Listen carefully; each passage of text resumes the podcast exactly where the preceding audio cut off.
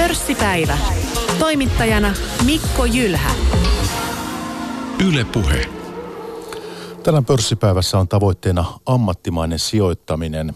Ja vieraana laskentatoimen professori Minna Martikainen Hankkenilta sekä toimitusjohtaja Jaakko Niemelä puolestaan Alexander Corporate Financialta. Tervetuloa molemmat. Kiitos. Keskustelun pohjana on teidän ja Juha-Pekka Kallungin kirja Ammattimainen sijoittaminen.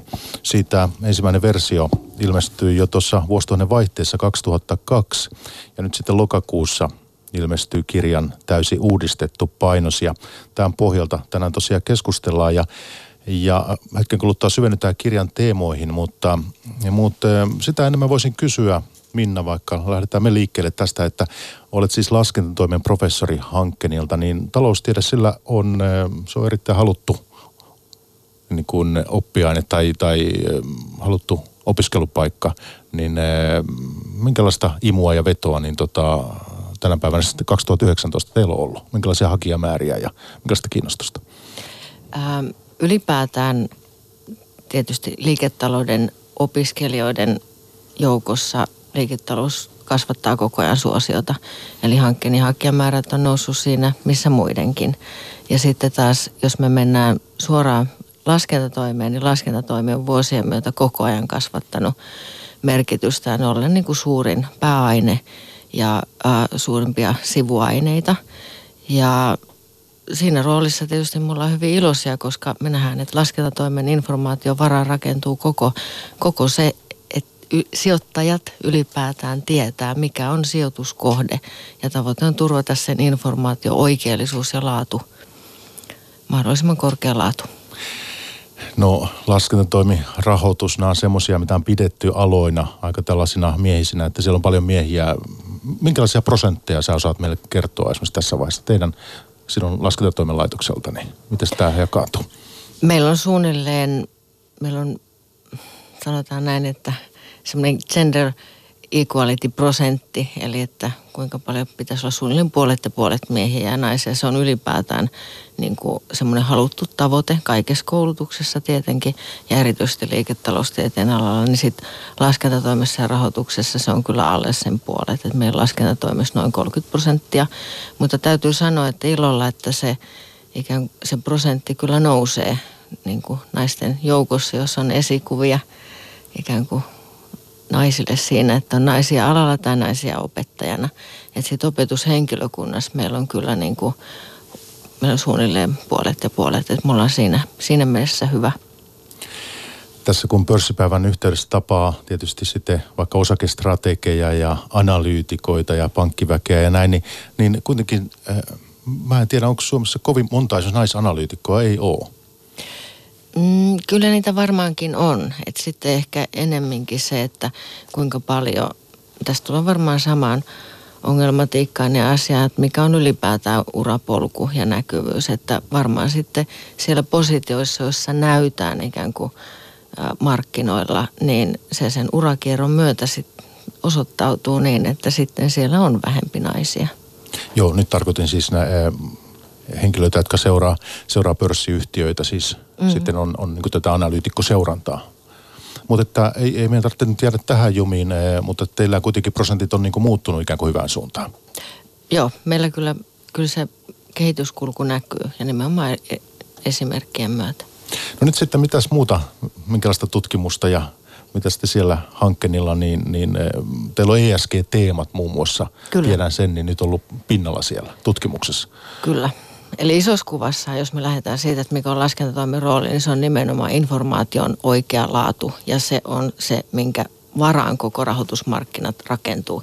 Ja nyt sitten tulevia todella akuuttia teemoja on ikään kuin Green Financing-direktiivin ja EU-direktiivin tuleminen, joka johtaa siihen, että, että meillä on oltava kansainvälisesti tarkemmat metriikat ylipäätään ESGstä, eli Environmental, Social ja Governance mittaristot, jotka sitten raportoidaan itse asiassa tilinpäätösinformaation osana – ja tässä tullaan siihen, että tulevaisuuden nyt ja tulevaisuuden absoluuttisesti tärkeimpiä teemoja on ikään kuin integroitu raportointi.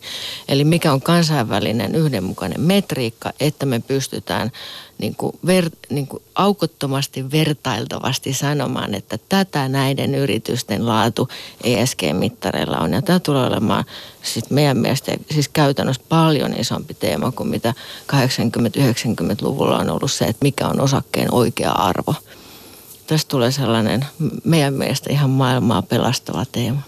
No suomalainen piensijoittaja, joka tässä nyt meitä kuuntelee, niin milloin hän saa semmoisen, semmoisen vaikka jonkun arvosana neljästä viiteen tähteen tai yhdestä kymppiin joku, joku tämmöinen skaala, että mihin tämä yhtiö asettuu. Että kun miettii siellä suomalaista pörssiyhtiöä, niin, niin miten sitä punnitaan ikään kuin tästä ESG-näkökulmasta? No nythän tilanne on se, että käytännössä tämmöisiä ikään kuin reittauksia jo on. Ja sitten haaste on se, että ne niin kuin ei pohjannut nimenomaan. Sanotaan, että jos tilinpäätösinformaatio on täysin standardoitu, niin ESG-informaatio ei ole standardoitua. Ja sitten kun meillä on näitä ikään kuin tähtiluokituksia ja hyvin niin kuin paremmuuskriteereitä, niin sitten jos ne perustu standardoituun metriikkaan, niin niiden oikeellisuutta on tosi vaikea todentaa. Eli näitä metriikkoja jo on, mutta sitten, että jos niitä verrataan eli ikään kuin tuottajien välillä – eli joku antaa sen ikään kuin reittauksen, niin ei voi olla mitenkään varma, että se pohjautuu samaan asiaan. Ja silloin tulee suhtautua vähän sillä tavalla, että okei, tämä tarkoittaa suunnilleen tätä. Mutta kyllähän ne oikeita niin kuin suuntaa antaa siinä mielessä, mutta ne ei ole aukottomia. Tähän tulee parannus. Tähän tulee parannus siinä mielessä, että nimenomaan kun tämä integroitu raportointi kehittyy. Ja, se, ja mä haluan korostaa tätä, sen on kehityttävä, koska nyt tämä EU Green Financing – direktiivi tulee tarkoittamaan sitä, että siellä on kymmenen eri kohtaa. Ja kaikki kymmenen eri kohtaa pureutuu tietyllä tavalla siihen, että millä tavalla yritys noudattaa vastuullisuutta eri prosesseissaan. Ja sitten se näkyy sen yrityksen rahoituksessa, pankkien myöntämissä lainanannoissa, Basel-luokituksessa. Tarkoitus on nimenomaan ajaa se – sillä direktiivillä koko rahoitusmarkkinan läpi, niin tämä tulee ohjaamaan sitä, että sen on pakko muuttua ja se tulee muuttumaan. Kyse on vaan sit siitä, että sen tulee koko EUn tasolla muuttua niin, että se ei aja EUta siinä mielessä EUssa olevia yrityksiä äm, ää, epätasa-arvoiseen suuntaan kansainvälisellä markkinoilla. Minna Martikainen tänään Hankkenilta vieraana pörssipäivässä ja sitten Jaakko Niemelä myös Alexander Corporate Financelta ja Ennen kuin mennään tosiaan kirjan teemoihin, niin Jaakko voisin kysyä sinulta, kun olet muun muassa listautumisten kanssa tekemisissä siellä teillä, niin nyt on tämä vuosi ollut listautumisten suhteen aika hiljasta. Mitäs, miksi näin? No kyllä, kyllä näin on, eli tämä vuosi on eräänlainen välivuosi. Kuitenkin listautumismarkkinan syvä olemus on edelleen hyvin positiivinen – Eli yhtiöillä, pienillä, keskisuurilla ja, ja myös vähän isommilla on äh, halua, tahtoa listautua. Heillä on tarvetta siihen, he näkevät siihen, siihen myönteiset perusteet. Ja sitten toisaalta sijoittajilla, erityisesti instituutiosijoittajilla on edelleen niin kuin, äh, halua sijoittaa uusiin yhtiöihin. Ne haluaa katsoa uusia keissejä ja toivottaa tervetulleeksi uusia yhtiöitä – se, miksi tämä vuosi on välivuosi, niin siinä on varmaan monta, monta syytä. Yksi syy on, on tietenkin se, että viime vuonna markkina meni vähän epävarmempaan tilanteeseen ja siitä sitten yksi, yksi syy on se, että tämä vuosi jää eräänlaiseksi välivuodeksi. Mutta sen voi todeta, että kyllä mekin työstämme tällä hetkellä useita listautumisia niin, että ne on toteutumassa joko ensi vuonna tai sitten vuonna 2021.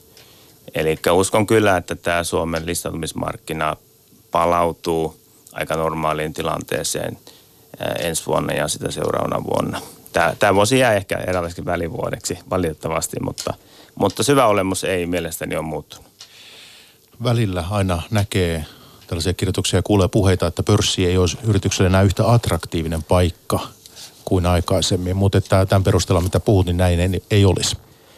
No ei se oikeastaan pörssin olemus on muuttunut riippuyhtiöstä. Se on edelleen tietylle yhtiölle, jotka joko tarvitsee pääomia. Se on edelleen niin kuin yksi hyvä vaihtoehto. Se on hyvä vaihtoehto yhtiöille, jotka, jotka hakee näkyvyyttä, luotettavuutta myös niin kuin omassa liiketoiminnassaan. Ja, ja tuota, siinä mielessä uskon kyllä, että, että tuota, se tulee, tulee aina olemaan niin kuin tietyllä tavalla muutamille yhtiöille aito vaihtoehto – sen sijaan, että yhtiö myydään pääomasijoittajille tai siis se myydään ulkomaille. Ja toivon, että näin, näin myös jatkuu tulevaisuudessa. Tuolla pääomasijoittajien kentällä, niin siellä on aika tavalla on tapahtunut kyllä sitten toisin kuin listautumisten suhteen. Joo, yrityskauppamarkkina sinällään on, on suhteellisen niin aktiivinen ja, ja varmaan semmoisena jatkuu ja, ja tuota, siellä, siellä transaktioita tehdään ja, ja, ja tuota, tapahtuu. Mutta, mutta kyllä listautumismarkkina edelleen on se yksi vaihtoehto omistajille ja, ja tuota, myös pääomasijoittajillekin. No tässä tosiaan kun pörssipäivässä tulee erilaisia tutkimuksia selattua ja, ja lopputulemia niistä, niin mulla muistuu mieleen tämmöinen, että kun vaikka ipoja mm. on tutkittu, että miten niihin kannattaa sijoittaa, niin yleensä se on niin, että ikään kuin pikavoitto niistä on ollut, on, on, ollut saatavissa, mutta sitten, sitten muutaman vuoden aikajänteellä niin, niin tota, se ei ollut sijoittajalle kannattavaa. Onko tämä Minna, onko mun tämmöinen yleismuotoinen muistikuva, niin pitääkö se paikkansa? Se pitää oikein hyvin paikkansa, hyvin on luettu. ja tuota, sitten taas siitä tutkimus menee eteenpäin, että minkä takia mm. se niin kuin laskee. Niin se on tietysti lähtökohtaisesti listautumisen tarkoitushan onkin herättää mielenkiintoa sitä yritystä kohtaan. Ja sitten taas sen jälkeen, kun lähdetään integraatioprosessiin, puhutaan mergers and siis MA-prosesseista, niin se yhdentyminen – onkin haastavaa. Sieltä ikään kuin synergiaetujen löytäminen liiketoiminnasta, niin se on suhteellisen haastava prosessi. Eli mitä paremmin suunniteltu, mitä läheisemmät, tutkimus myös osoittaa, että mitä läheisemmät toimialat, mitä niin kuin selkeämpi ikään kuin arvoa, lisäarvoa tuottava prosessi on, niin sitä nopeammin ikään kuin se äkkilasku taittuu voitoksi. Et siitä on myös tutkimuksia, joka siitä osoittaa, että tietyn tyyppisillä yrityksillä – se ikään kuin pidästrategia, eli ta- taittuu voitoksi silloin, kun ne tuottaa lisäarvoa toisilleen, niin sekin pitää paikkaansa. Mutta mä tapailen tässä sitä, että, että Jaakollekin, että onko näissä listautumissa, pitäisikö ikään kuin jotain, olisiko syytä tehdä toisin, jotta, jotta, jotta ei olisi tulisi tämmöinen ikään kuin pika, pikavoittojen pelkkä metsästys siinä. Jos ajatellaan nyt asiaa niin kuin piensijoittajan näkökulmasta, totta kai instituutio, se on sitten vähän eri. No lähtökohtaisesti yrityksen tehtävä on ja yrityksen hallituksen tehtävä on huolehtia siitä, siitä yrityksen kehittymisestä listautumishetken jälkeen tai siitä alkaen.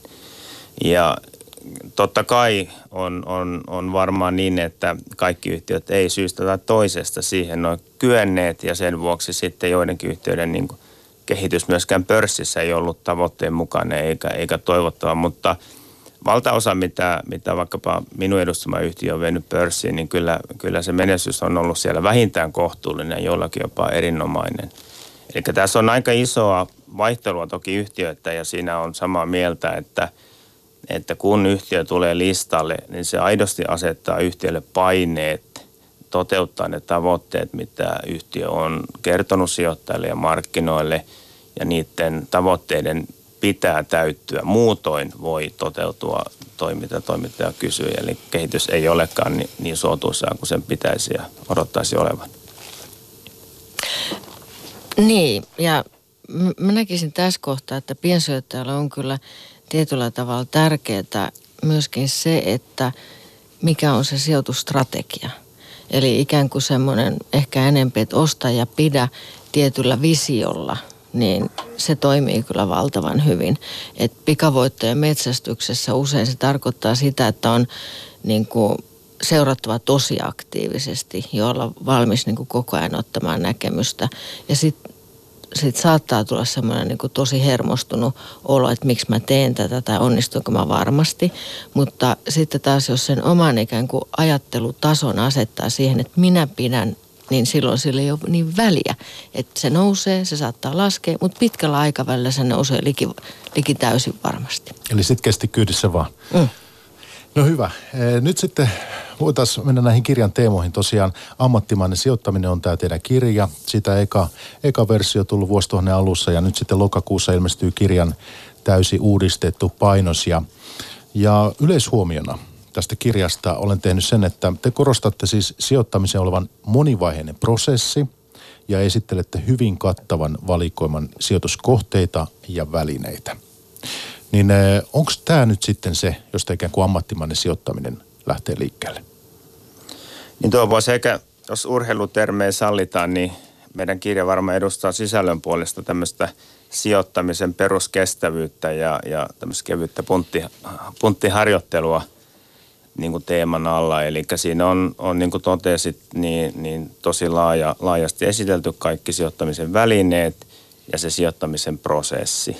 Ja sitä, sitä me ollaan siinä käyty läpi ja varmaan yksi semmoinen niin lähtökohta, mikä kirjassammekin on, on, on nimenomaan se, että sijoittajan täytyy se oma tavoitetila, oma riskisietokyky pitää kyetä analysoimaan – ja sen jälkeen hän tekee, tekee valinnan tämä niin sanottu varallisuuslajien välisestä allokaatiosta, paljonko korkosijoituksiin, paljonko osakkeisiin, paljonko asuntoihin, paljonko kenties sitten muihin NS-vaihtoehtoisiin sijoitusmuotoihin. Se valinta on tärkeä, se on ehkä sijoittajan tärkein päätös. Se on tärkeä. Allokaatiopäätös. Kyllä, Joo. kyllä nimenomaan näin. Ja, ja tuota, kun sen on tehnyt huolellisesti hyvin, on, on sinut itsensä kanssa, niin mä, lu, mä luulen, että se tuo sen perusrauhallisuuden sijoittajalle kestää sitten myös erilaisia markkinatilanteita, joita, joita aina tulee. Ja, ja tota, markkinoilla olen itse sanonut, että on aina aika vakio määrä epävarmuustekijöitä ja, ja niitä ei kannata pelätä, niihin pitää tottua ja pitää vaan osata itse – rakentaa se kokonaisriski sellaiselle tasolle, että sen kanssa pystyy elämään jokaisessa markkinatilanteessa. Eikä tarvitse tehdä mitään hätiköityjä päätöksiä. No jos miettii vaikka tätä hetkeä 2019, tässä on pitkään jo ollut puhetta Yhdysvaltain Kiinan välisestä kauppasodasta ja on tämä nollakorkoympäristö, mennään siihen vähän myöhemmin, on Brexit ja kaikki muut poliittiset epävarmuudet ja, ja, ja muuta, niin miten se jos miettii, jos meillä on ihminen, joka miettii sijoittamisen aloittamista nyt, niin haluaa tehdä sen ikään kuin vähän enemmän kuin vaan musta tuntuu pohjalta ja miettiä tämmöisiä teemoja, mitä teillä kirjassa on, niin, niin ikään kuin minkälainen tämä aika on aloittaa osakesijoittaminen? No osakesijoittamisen näkökulmasta tämä hetki on todennäköisesti aika, äh, minun tulkintani ja analyysi on se, että on aika normaali.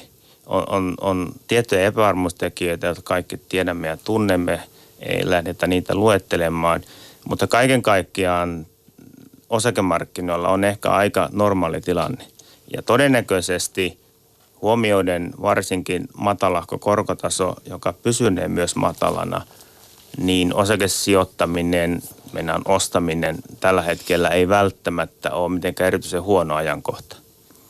Yleensä on ollut niin, että silloin kun epävarmuus on kaikista suurin, eli silloin, joka näkyy matalina pörssikursseina, silloin on aina tehnyt parhaimmat sijoitukset pitkällä aikavälillä nyt ollaan ehkä siinä, siinä aika mielestäni keskimääräisellä tasolla huomioiden tämä, tämä korkotason alhaisuus.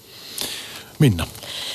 Mä haluaisin korostaa myös nimenomaan sitä, että silloin kun aloittaa sijoitustoimintaa niin kuin piensijoittaja, niin se kannattaa tehdä todella pitkän aikavälin strategia. Saanko pyytää, että puhut hieman lähempää no. mikrofoniin? Kiitos. Mä haluaisin korostaa nimenomaan sitä, että piensijoittajan aloittaessaan sijoitustoimintaa – kannattaa kyllä luoda pitkä ja pitkän aikavälin strategia. Ja nimenomaan yksi sellainen vähän jopa raadolliselta kuulostava nyrkkisääntö on, että sijoittaa sen verran, mitä on vara hävitä. Niin silloin sitä voi tehdä rauhallisin mieli. Eli teillä on tämä kirjassa, tosiaan kun teillä on tätä sijoitusprosessia, niin tämä sijoitushorisontti ja sijoittajan elämäntilanne. Viittaa nyt tähän. Kyllä. Selvä, mutta että, ää, nyt sitten kysyn sultakin saman, että mit, mi, miten sinä arvioit tätä, tätä nykyistä ympäristöä lähteä liikkeelle, tulla markkinoille? Kyllähän niin kuin globaalissa tilanteessa tällä hetkellä tämä Yhdysvaltojen ikään kuin lietsoma kauppasota luo merkittäviä globaaleja haasteita. Ja sitten sen todentuminen, mitä se, se on politiikkaa tietysti, mutta kun se realisoituu, niin se luo epävarmuutta. Sitten se voi luoda kaksi skenaariota. Se epävarmuus toistuu tai lähtee ikään kuin kumuloitumaan niin, että se oikeasti vaikuttaa yritysten tuloksiin laskevasti, joka tarkoittaa sitä, että osakkeiden hinnat ei voi nousta. Toinen skenaario siinä voi olla se, että poliittista tilannetta pystytäänkin ratkaisemaan. Ja sitten se taas ikään kuin epävarmuus on jo hinnoissa – ja jos se pystytään poliittisesti ratkaisemaan, niin silloin se tarkoittaa sitä, että epävarmuus poistuu ja yrityksen tulevaisuus näyttää paremmalta ja se nostaa osakemarkkinoita. Et nyt voi toivoa niin viisaita poliittisia päätöksiä kansainvälisessä kentässä kaikkien kannalta. No, tämä teidän kirja, niin tämä on tarkoitettu sijoittajille, sijoitusneuvojille ja oppikirjaksi. Tätä käytetään muun muassa sijoitusneuvojien niin kuin kouluttamiseen ja, ja oppimiseen siellä. Niin jos me puhutaan hetki sijoitusneuvojista, niin kysyn sen, että kuinka niin kuin hyvä osaamisen taso meillä Suomessa on siellä. Jos ihminen menee pankkiin ja tapaa siellä sijoitusneuvojan ja keskustelee näistä ja säästäminen sijoittaminen kiinnostaa, niin, niin minkälaista osaamista meillä on siellä tarjolla? Mä luulen, että se on parantunut merkittävästi viime vuosina ja, ja sijoitusneuvojen osaamisen taso on, on vähintään niin kohtuullisen hyvällä tasolla. Nythän pitää muistaa, että myös niin kuin sääntelykin jo edellyttää tiettyä koulutusta ja osaamista tietyissä tehtävissä toimimisesta. Eli siinä selkeästi myös niin kuin säännöstö on tullut niin kuin sijoittajan suojaksi liittyen myös tähän osaamiseen. Siinä mielessä mä näen, että tilanne on, on merkittävästi parempi. Ja esimerkiksi jos ajatellaan sitä velvollisuutta että sijoituspalveluyrityksen pitää kertoa kustannukset avoimesti sijoittajalle on, on tosi merkittävä asia tänä päivänä verrattuna joskus aikaisempiin vuosikymmeniin. Niin eikö tämä äskettäin muuttunut vielä? Tämä on, tämä on muuttunut, muuttunut tuota noin niin, tässä viime vuosina niin, että, että tässä pitää olla hyvin avoin läpinäkyvä sijoittajasuunta, mitkä on, on todelliset kustannukset. Ja tietysti koulutusorganisaation edustajana tuota, mulla on ilo sanoa, että koulutus on lisääntynyt alalla valtavasti ja meillä on siihen niin kuin kansallinen hyvä kattava verkosto. Että meillä on hyviä koulutusorganisaatioita läpi linjan.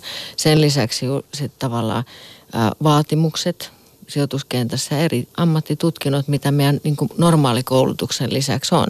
Eli CFA, ja SEFA ja sitten APVY-tutkinnot, jotka kaikki ikään kuin nojaa siihen, että, että meillä on oltava – ammattitaitoista asiakaspalvelua, niin se turvaa sitä kenttää oikealla tavalla.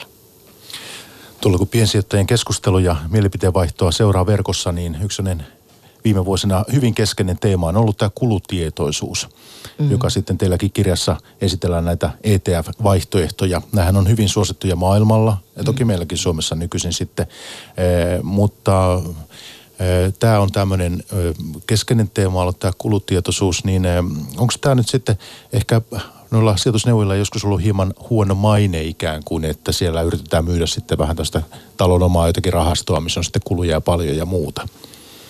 No aikaisemmin oli, oli tilanne aika tuon tyyppinen, että, että ja kilpailu on ehkä huolehtunut tänä päivänä siitä, että niin sanottu välillinen sijoittaminen on se rahastoihin tai vastaaviin vakuutustuotteisiin – niin on huolehtinut siitä, että se kulutaso on lähtenyt laskuun. Eli tässä suhteessa myös, myös niin kuin sääntely ja kilpailu on ne tekijät, jotka on tuonut sen hinnoittelun sijoittajan kannalta huomattavasti parempaan asentoon, jos näin sanoisimme.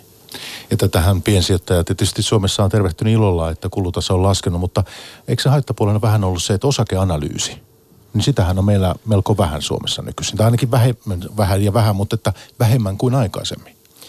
Joo, olen ihan samaa mieltä tuosta ja hivenen, hivenen pahoillaan siitä, että meillä, meillä tämä analyytikkojen määrä on, on tuota noin, niin ollut, ollut laskussa, koska se on äärimmäisen tärkeä ja myös sijoittajan pitkän aikavälin turvan näkökulmasta, että nämä sijoituskohteet, puhun erityisesti niin osakkeista ja osakemarkkinoilla olevista yhtiöistä, olisi niin kuin oikein, oikein hinnoiteltu.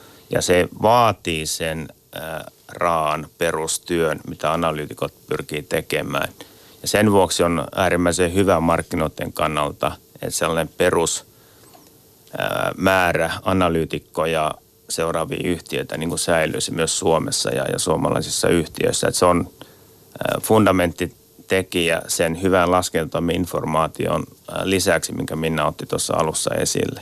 Eli pitää olla joku, joka hyödyntää sitä, sitä yhtiön tuottamaa informaatiota, jotta ne sijoituskohteiden hinnoittelu markkinoilla olisi mahdollisimman lähellä – oikeaa, eli tuottoriski korjattua oikea tasoa. Joo, ja jotta ylipäänsä saa tietoa eri vaihtoehdoista ja yhtiöistä, näin Minna. Mm. Joo, mä tarttuisin tähän nimenomaan tähän ETFin sijoituskohteen ja se, että miten se ohjaa markkinoita. Nimenomaan kustannusten kannalta, ne on globaalisti, niistä on tullut ohjaava tekijä. Mutta mä näkisin sen näin, että nyt ikään kuin prosessit on ohjautuneet sinne. Mm. No samaan tapaan niin kuin mitä tuli äh, suunnilleen kymmenen vuotta sitten elintyyppinen indeksiajattelu, että ei tarvitse tehdä ikään kuin analyysityötä. Sitten tuli ET ja ETF sijoitustuotteena. Ja sitten tulee normaali tila. Sen jälkeen tulee jotain muuta.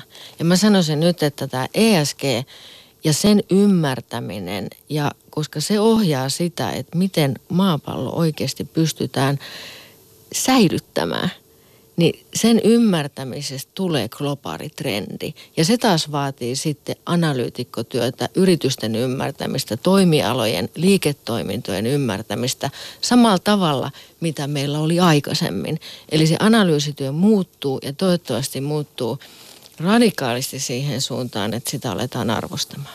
Eli siis ETF jälkeen tulee ESG? Kyllä. No tämmöinen keskeinen asia – keskeinen asia. Tota, no Jaakolt, sen verran mä otan kyllä kommentin, että kun teet yritysten eh, arvonmääritystä ja, ja, ja siellä yrityskauppakentässä, niin, niin tota, miltä tämä ESG näyttäytyy nyt siinä valossa? No mä itsellä vähän suoraviivaisempi lähestyminen tuohon ESG-asiaan. Mä olen mieltänyt niin, että jos on hyvä yhtiö, niin sen on pakko jatkossa – ottaa kaikessa liiketoiminnassaan, kaikessa toimintapolitiikassaan ESG-mukaiset asiat huomioon. Joka sijoittajan kannalta kuitenkin pohjimmiltaan sitten johtaa siihen peruskysymykseen, että kuinka mä osaisin löytää ne hyvät yhtiöt. Koska mun oma näkemys on se, että hyvä yhtiö, jotta se menestyy omassa, omalla toimialalla ja omassa liiketoiminnassa, sen on jatkossa pakko ottaa ne huomioon. Jolloin sijoittajalle jää ehkä lainausmerkeissä helpompi tehtävä ää, valita ne hyvät yhtiöt. Mikä tehtävä sinällä ei ole helppoa, mutta, mutta ajattelen että ESG-näkökulmasta. Ja kun kaiken pitäisi olla vielä, lisäksi pitäisi olla hyvä sijoituskohde ja tuottaa sitten. Ky- kyllä, kyllä, kyllä, kyllä. Ei pelkästään kyllä. hyvä yhtiö ikään kuin. Mutta hei Minna. Mä oon kyllä Jaakon kanssa tästä ihan samaa mieltä. Ja se, mitä se kuitenkin käytännössä tarkoittaa, niin että on niin kuin, äh, käytännössä me tiedetään jo, että ne yritykset, jotka noudattaa hyvää ESG-prosessia, ne on keskimäärin matala riskisempiä, joka sitten taas tarkoittaa sitä, että pitkällä aikavälillä niiden arvo kehittyy vakaammin. Probleema on se, että ää, metriikka on niin kehittynyt, että me pystyttäisiin sanomaan, että mitkä aukottomasti näitä on. Ja se on se tuleva haaste, joka kyllä tullaan niin kuin korjaamaan, mutta se on sama ikään kuin, että ei tiedettäisi, että mikä yrityksen niin kuin riski on. Et nythän tavallaan 30 vuotta on keskitytty siihen, että miten mitataan yrityksen riskiä oikein, koska korkeamman riskin sijoituskohteet on vaan niin kuin absoluuttisesti arvon kehittymisen kannalta epävarmempia. Niin tämä on ikään kuin lisätekijä siihen, josta meillä ei ole vielä niin kuin aukotonta metriikkaa. Et siinä mielessä täysin samaa mieltä ja seuraava askel tulee korjaamaan sen tilanteen niin oikein loistavasti. Tänään pörssipäivän vieraana hyvä kuuntelija on professori Minna Martikainen Hankkenilta, laskentatoimen professori ja sitten toimitusjohtaja Jaakko Niemelä Alexander Corporate Financelta. Ja nyt tämä kirja, minkä pohjalta ikään kuin tänään keskustellaan, on siis tämä ammattimainen sijoittaminen. Ja yksi semmoinen, jos mietitään ihan yksityis, suomalaisen yksityissijoittajan näkökulmasta, niin se yksi hyvin, hyvin perusvalintatilanne, mikä on, on tämä, että valitsenko mä ne, mitä jo sivuttiin, vaikka ne indeksiosuusrahastot, ETF, tai muutkin rahastot, tai sitten suorat osakesijoitukset. Tämä on se keskeinen valintatilanne, eh, minkä jokainen osakemarkkinoilla liikkuva eh, kohtaa. Nyt sitten, eh, miten, mitä me voitaisiin kuin tässä tarjota, ja mitä te tästä ajattelette, että, että, milloin kannattaa valita ne suorat osakesijoitukset, onko se esimerkiksi suuret yhtiöt, kannattaako niissä yrittää saada jotain etua suhteessa analyytikoihin ja, ja muihin, onko se pienet yhtiöt, small capit, eli, eli missä tilanteessa, minkälaisen ihmisen kohdalla suorat osakesijoitukset teidän mielestänne puolustaa paikkansa? Jaakko. No mä oon lähestynyt sitä asiaa suurin piirtein niin kuin siitä lähtökohdasta, että milloin kannattaa sijoittaa suoriin osakkeisiin. Niin se raja on se, milloin suorilla osakkeilla saa riittävän hajautuksen.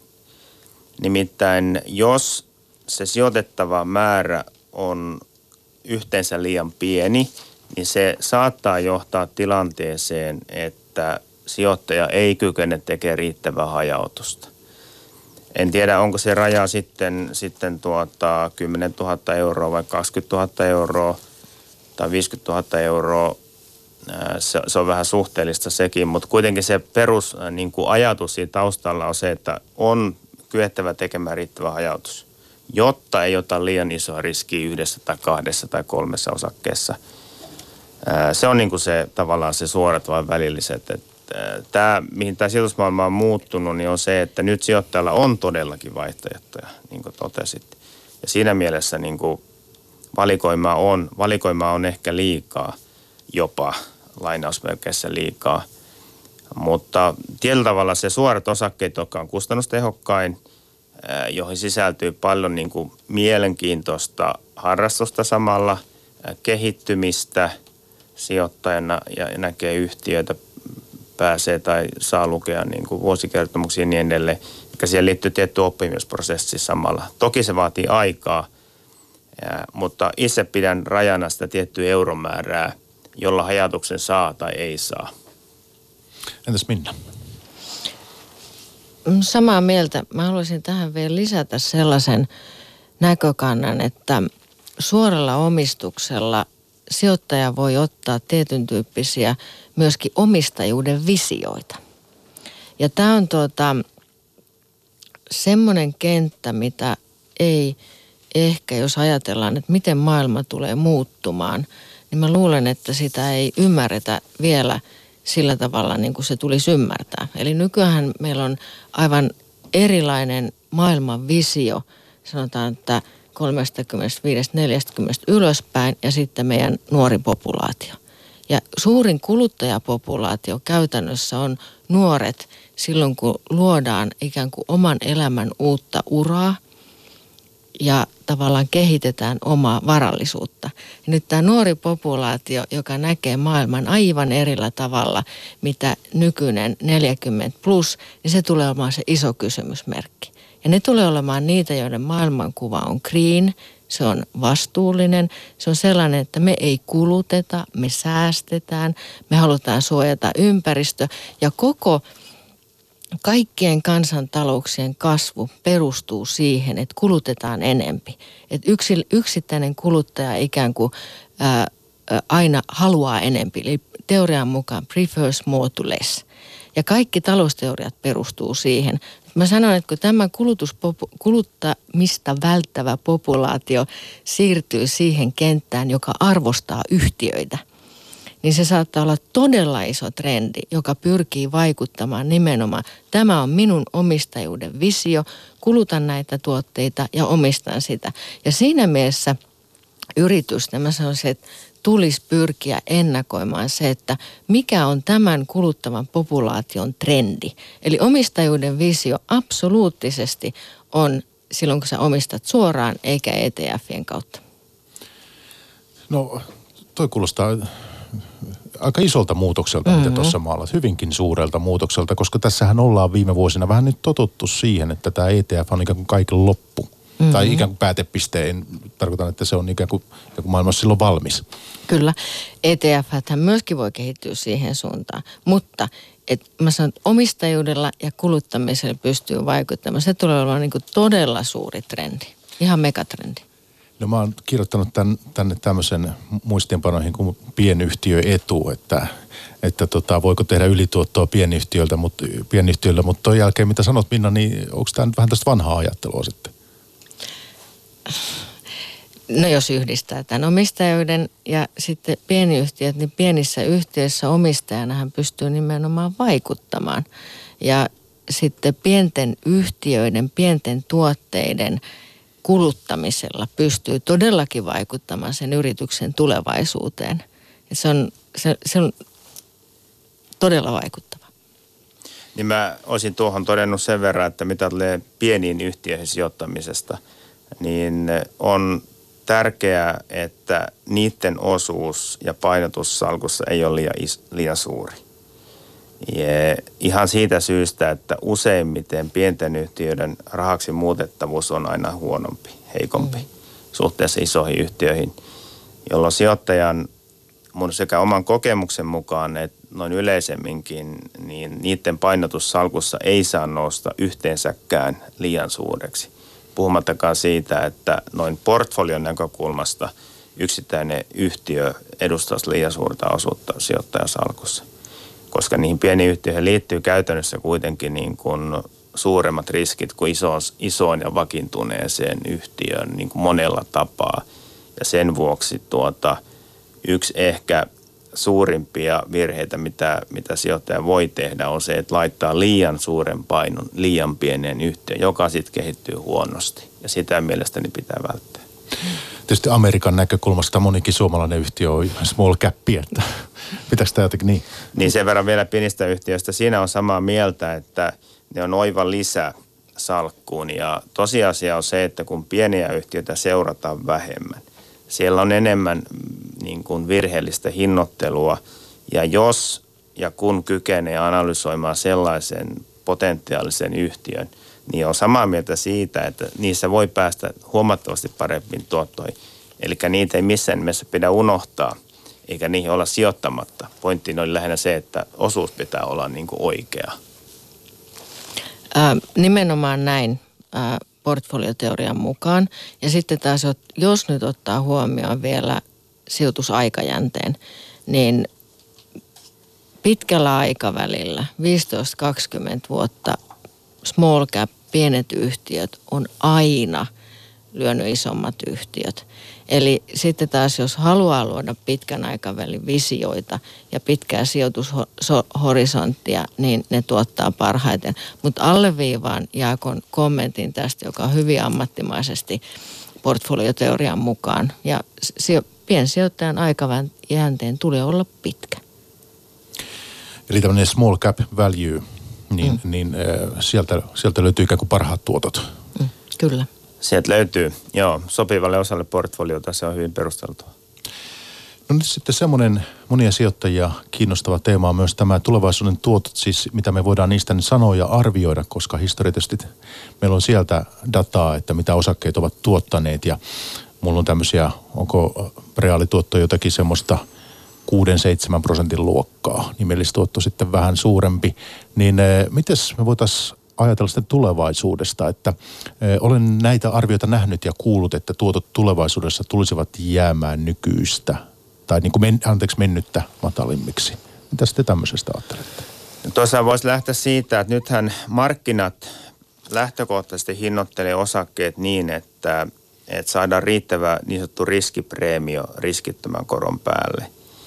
Ja mun oma näkemys markkinoista tällä hetkellä on se, että – että kun huomioidaan matalahko korkotaso, joka pysynee matalalla vielä, vielä kenties muutamia vuosia, niin tällä hetkellä sijoittamalla osakemarkkinoille saa aika lailla samantyyppisen riskilisän, mitä on saanut tähänkin asti vähän pidemmällä aikavälillä.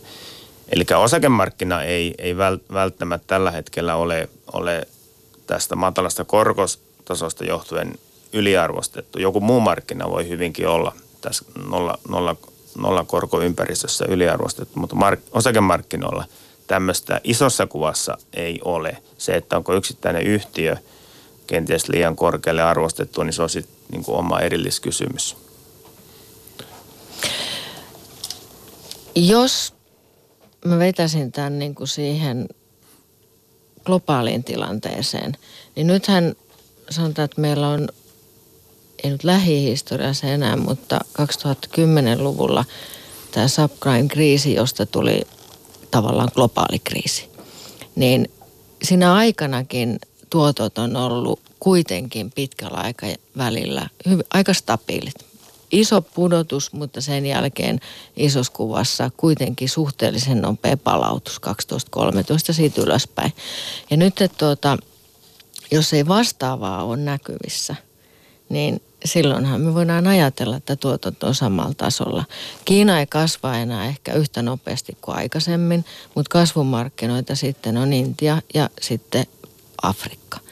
Ja sen jälkeen, jos ajatellaan, että, että jos ei vastaavaa kriisiä ole tulossa, niin silloin me voidaan ajatella, että tulevaisuus on yhtä hyvä. Mutta nyt haluaisin tässä ottaa uudelleen esille sen globaalin kauppasodan. Ja se tarkoittaa tietyllä tavalla niin kuin viisaita poliittisia päätöksiä globaalissa kentässä.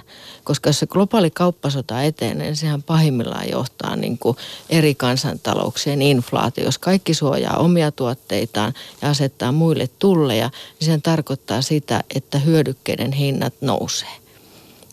Ja siinä kentässä sitten tuota, ikään kuin mikä on tuottojen tulevaisuus, niin on niin kuin haastava. Mutta mä jaksan kyllä uskoa, että vastaavaa kriisiä ei haluta luoda, eli että sieltä syntyisi sitten viisaita päätöksiä. Eli, äh, eli nyt ei, ei tarvitse ikään kuin lähteä siitä, että teidän näkemysten mukaan, että, että puhuttaisiin merkittävästi alemmista tuotoista jatkossa? Mun mielestä ei.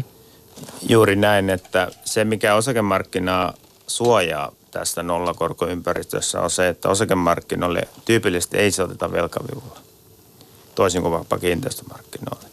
Tässä suhteessa osakemarkkina on tietyssä mielessä rakenteellisesti tiettyä terveyttä suhteessa vaikkapa kiinteistömarkkina, jossa, jossa mielestäni velkavivun käyttö aiheuttaa sen potentiaalisen riskin yliarvostuksesta, koska se velan hinta tällä hetkellä on edullista – ja, ja kun se velkavivun tuoma efekti tulee kiinteistöjen hintaan, niin siellä potentiaalisesti voi nähdä se riski huomattavasti suurempana kuin osakemarkkinoilla. Tullaankin sitten tähän kiinteistöpuoleen. Voidaan toki osakkeeseenkin palata tässä lähetyksen lopussa vielä ja, ja matkan ihan miten vaan.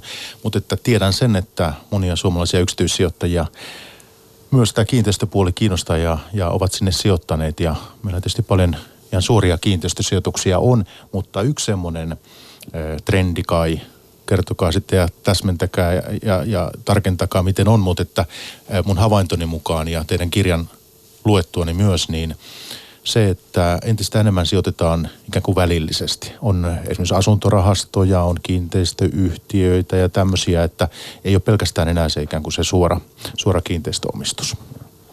Kyllä näin on, eli nyt asunto- ja kiinteistömarkkinoilla on tullut merkittävä määrä välillisen sijoittamisen muotoja, mukaan lukien nämä rahastot ja kiinteistösijoitusyhtiöt. Ja se on tietenkin sijoittajan kannalta hyvä. Nyt myös niin pien, tai pienemmällä summalla pääsee kiinni eh, asunto-kiinteistömarkkinoille. Ja siinä mielessä se on tietysti tervetullutta. Se, että siellä voi sisältyä vielä näihin hinnoitteluun kenties liian, liian korkeita palkkioita, mutta uskoisin, että pitkällä aikavälillä kilpailu huolehtii siitä, että nekin tulevat kilpailukykyiselle tasolle. Se, mikä niin sen verran ehkä vielä sitä asuntomarkkinoilla, että siellähän on monen tyyppistä. On asuntoja, on toimista liiketilaa, on, voi olla varastoihin liittyvää tai pienvarastoihin liittyvää, voi olla erityiskiinteistöjä, kuten hoivatilat ja niin edelleen. Eli siellä on aika monen tyyppistä siellä alla – kokonaisuutena asunnot ja kiinteistöt on, voi olla monelle sijoittajalle ihan sopiva osa sitä kokonaisvarallisuutta, jos se on, jos se on sopivan, sopivan kokoinen tai muuten sijoittaja kokee, että se sopii tuottoriskiprofiililtaan hänen, hänen allokaation, niin en näe mitään syytä, etteikö sitäkin voi olla, olla sopivassa määrin osassa kokonaissijoitusvarallisuutta.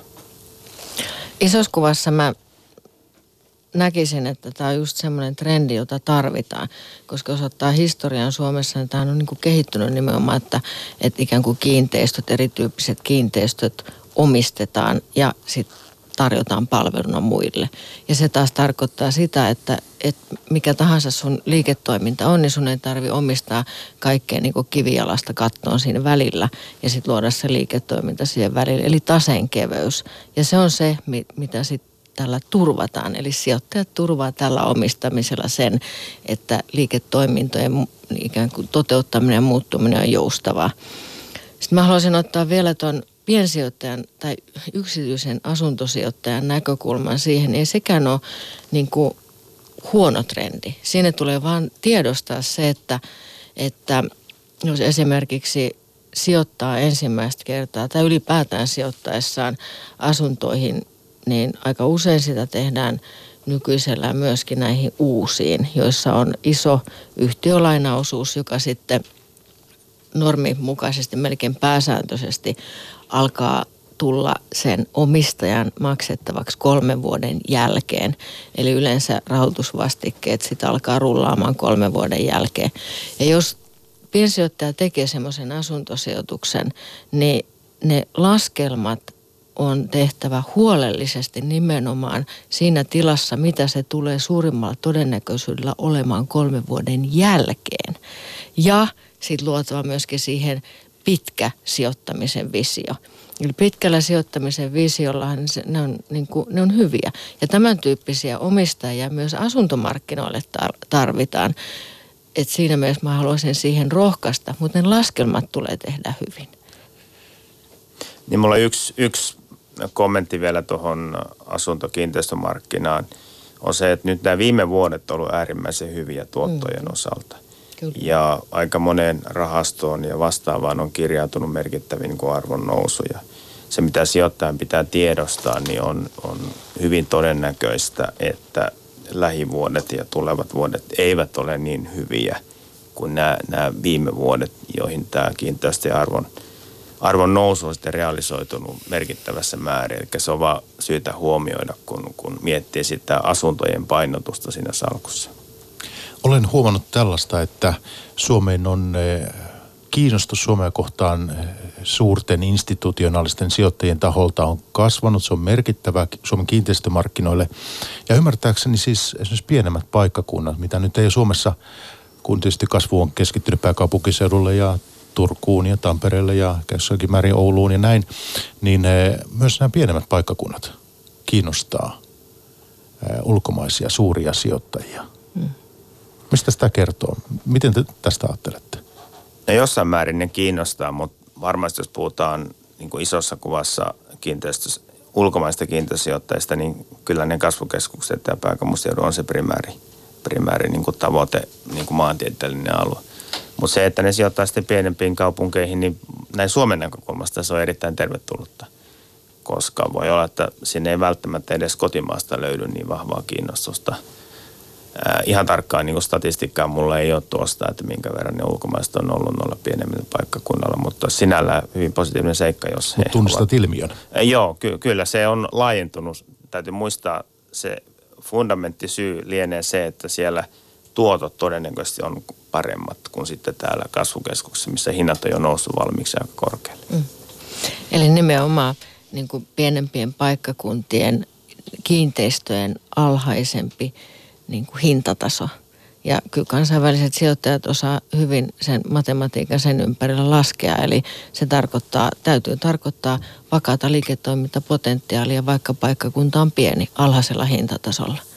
Eli kyllä se myöskin kertoo siitä, että näiden alueiden ikään kuin vahvuus kehittyä silloin kansainvälisestä näkökulmasta pitää olla hyvä.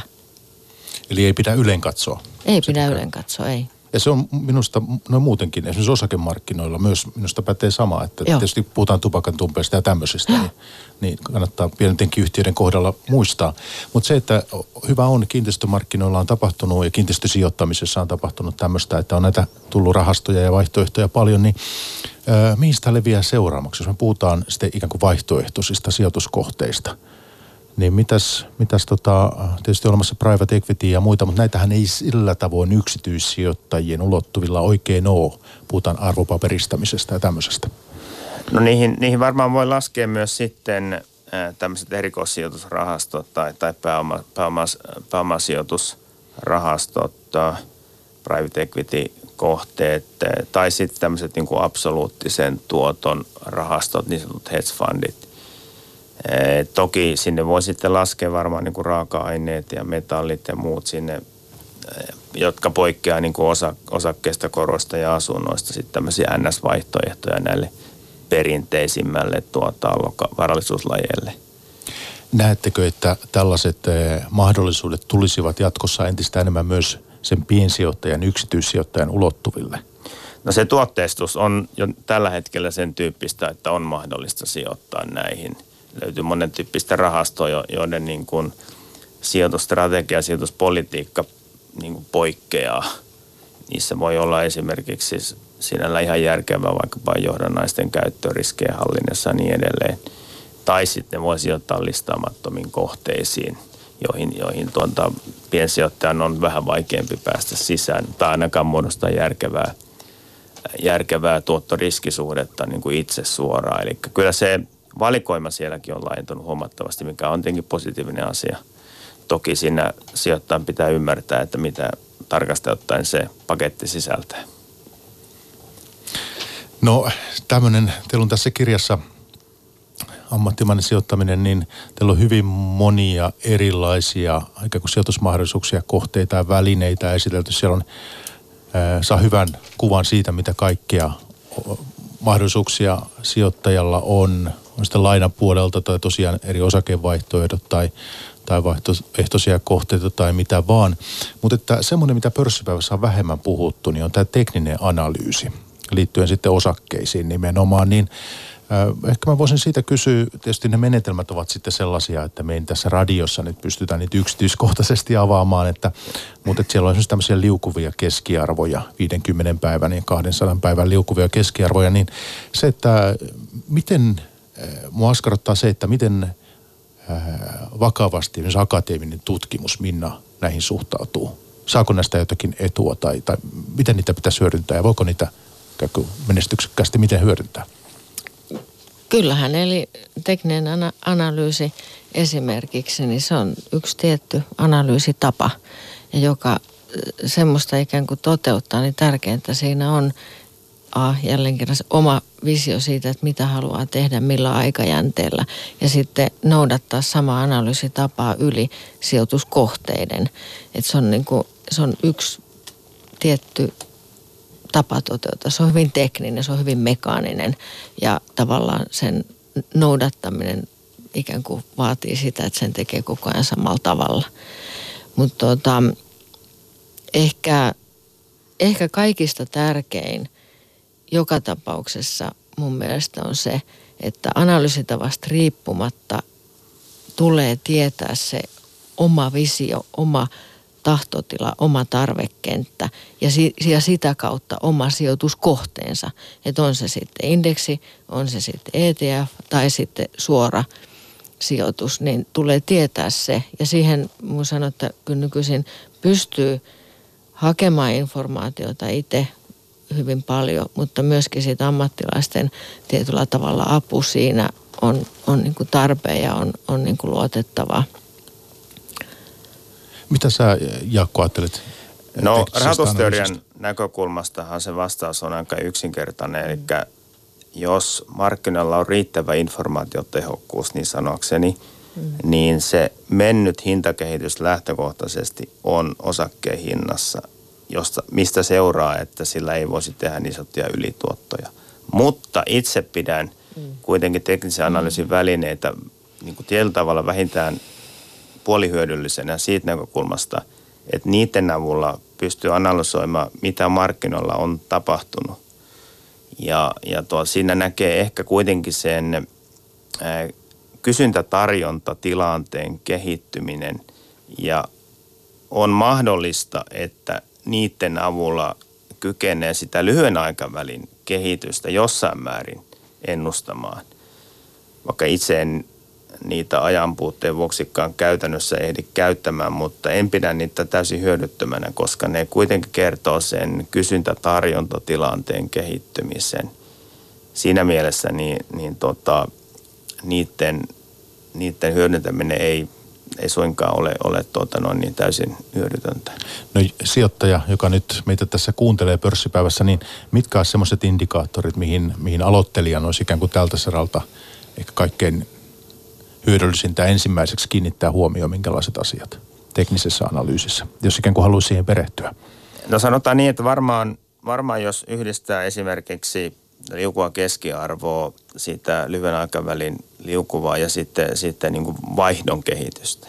Jos esimerkiksi ajattelee tai näkee niin, että on iso vaihto ja, ja tuota selkeästi niin kuin nouseva trendi, se kertonee siitä, että siellä on tiettyä ostokiinnostusta johonkin yhtiöön ja se saattaa jatkuu vähintään kenties muutamia päiviä tai muutaman viikon. Eli jos ikään kuin pystyy yhdistämään pari, pari signaalia ja ne sitten mätsää, niin, niin voi olla, että siitä löytää niin kuin tiettyä hyödyllisyyttä. Näin itse näin. Mä näkisin näin, että ää, piensijoittajan tulee ja on hyvä kiinnittää huomiota megatrendeihin. Et nyt ihan niin kuin pienestä nippelitiedosta megatrendeihin.